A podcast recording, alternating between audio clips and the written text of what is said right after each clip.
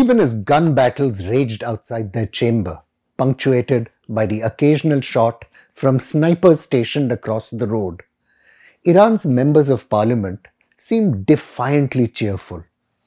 Some posted selfies of themselves, while others waved to television cameras as they waited for rescue. Five Islamic State jihadists, reported to have been dressed in women's clothes, had stormed the building, taking 18 lives. Up the road, suicide bombers tried to obliterate the mausoleum of the patriarch of Iran's Islamic Revolution, Ayatollah Ruhollah Khomeini. This is a minor issue, House Speaker Ali Larijani proclaimed. It wasn't. Last week's murderous bombings in Kerman targeted mourners gathered to commemorate the killing of General Qasim Soleimani, assassinated by a United States drone in 2020. The architect of a long running campaign to push back the influence of the United States and its ally Saudi Arabia across the region, General Soleimani was also a central figure in the defeat of the Islamic State and its so called caliphate. For years, the Islamic Republic of Iran has also been waging a grim war in its heartland against the Islamic State. In 2018, the Islamic State attacked a military parade in Ahvaz, killing at least 29 people. The Islamic State also raided the Shia shrine of Shah Cheragh in Shiraz in both 22 and 23.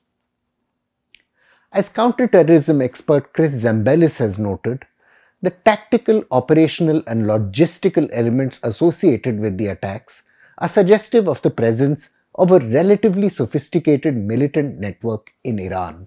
Even though the world's largely forgotten the savage conflict waged by the Islamic State after the collapse of the caliphate, the war continues on ground, pitting its jihadists against governments in Afghanistan, Pakistan, Iran, Iraq, Syria, and as regional security experts remind us every now and then, increasingly large swathes of Africa. Together with the Tehreek-e-Taliban Pakistan, the Islamic State claimed almost a thousand lives in Pakistan last year. Islamic State attacks overall dropped sharply in 2023, but the group has also engaged in significant territorial expansion, demonstrating it still has resources and organization.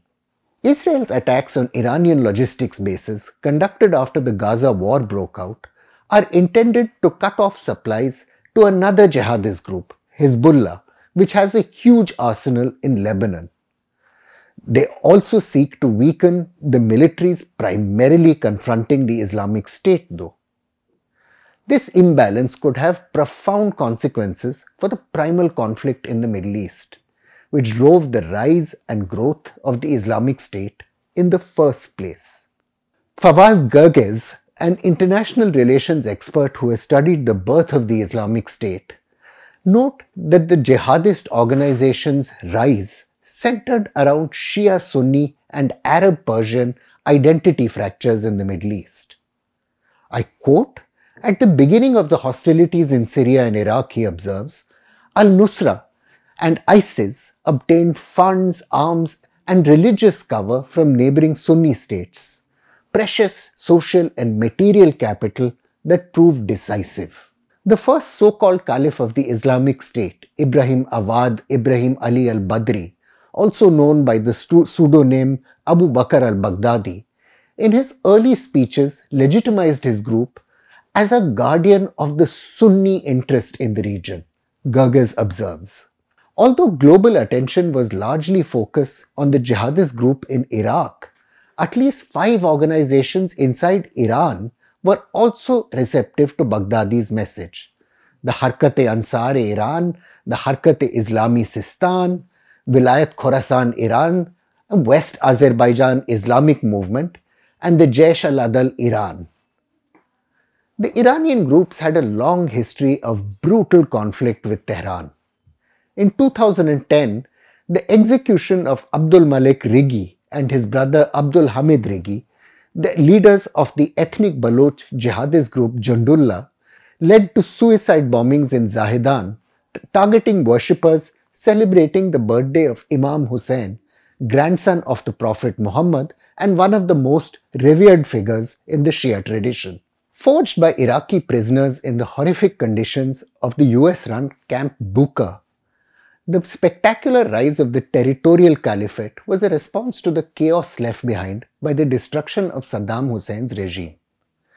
The anarchy tipped the balance of power against this ethnic Sunni Arab minority in Iraq and opened the way for an Iran backed Shia chauvinist regime.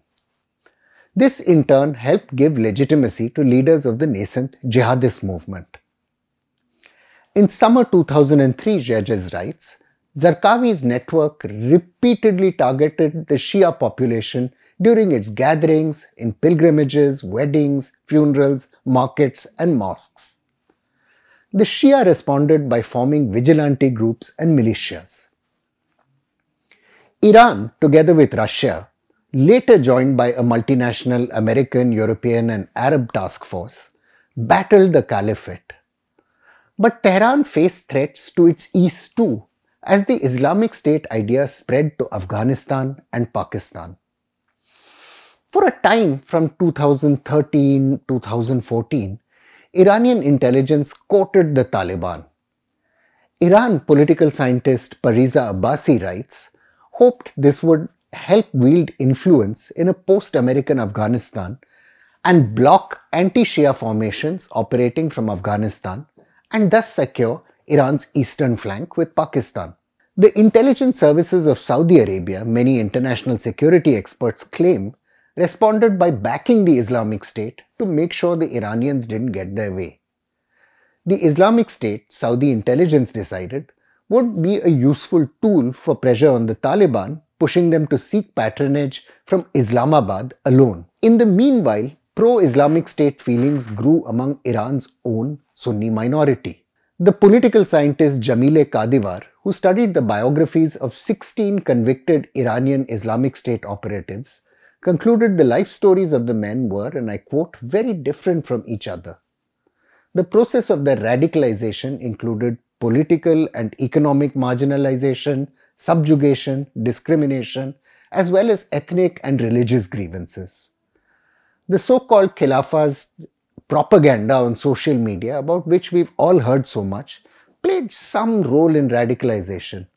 But the main influence was through networks of family, friends, mosques, and other religious institutions in the provinces of Khuzestan, Sistan, and Balochistan. The Islamic State's war in Iran could have far reaching consequences that we're barely able to understand right now. Estimates by the United States Defense Department suggest Iran could make enough fissile material for a single implosion type device within two weeks. There is, of course, a considerable difference between producing enough fissile material and having a deliverable nuclear bomb. The US's own Congressional Research Service notes that, and I quote, Iran does not yet have a viable nuclear weapon design or a suitable explosive detonation system. Among the reasons Iran has not reached for nuclear weapons is that the country does not consider itself as really facing an existential threat.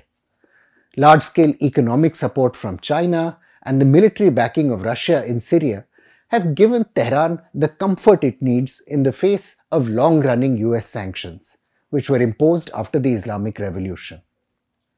Iran, moreover, has honed the skills needed to deter the West from going to war against it. It's used proxies like Yemen's Houthi insurgents to demonstrate it can target global energy and shipping infrastructure. And even though Israel has waged a dogged secret war against Iran's nuclear program and military commanders, Tehran has deterred how far Israel will take things by threatening attacks on Israeli embassies and citizens of overseas.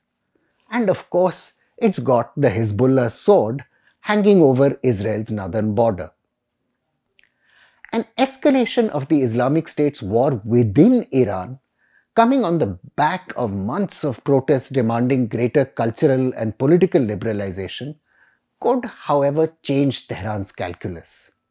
Should the regime feel its survival is at stake, it would be likely to take the risks involved in seeking the ultimate security of nuclear weapons, just like North Korea or Israel or India.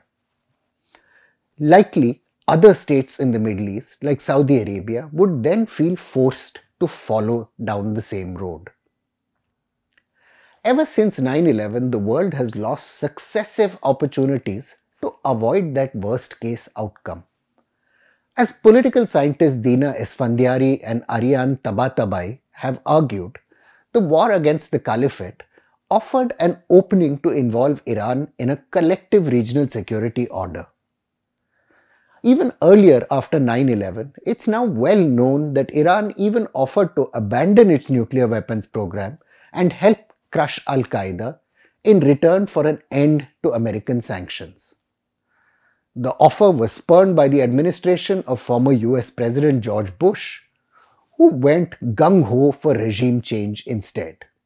The decades since have shown that the stabilization of the Middle East is impossible without Iran, the savageries of its regime notwithstanding. Last week's bombings and the increasing instability across the region show the time to engage in serious dialogue is running out. I'm Praveen Swami and I'm contributing editor to The Print. Thank you for watching Security Code.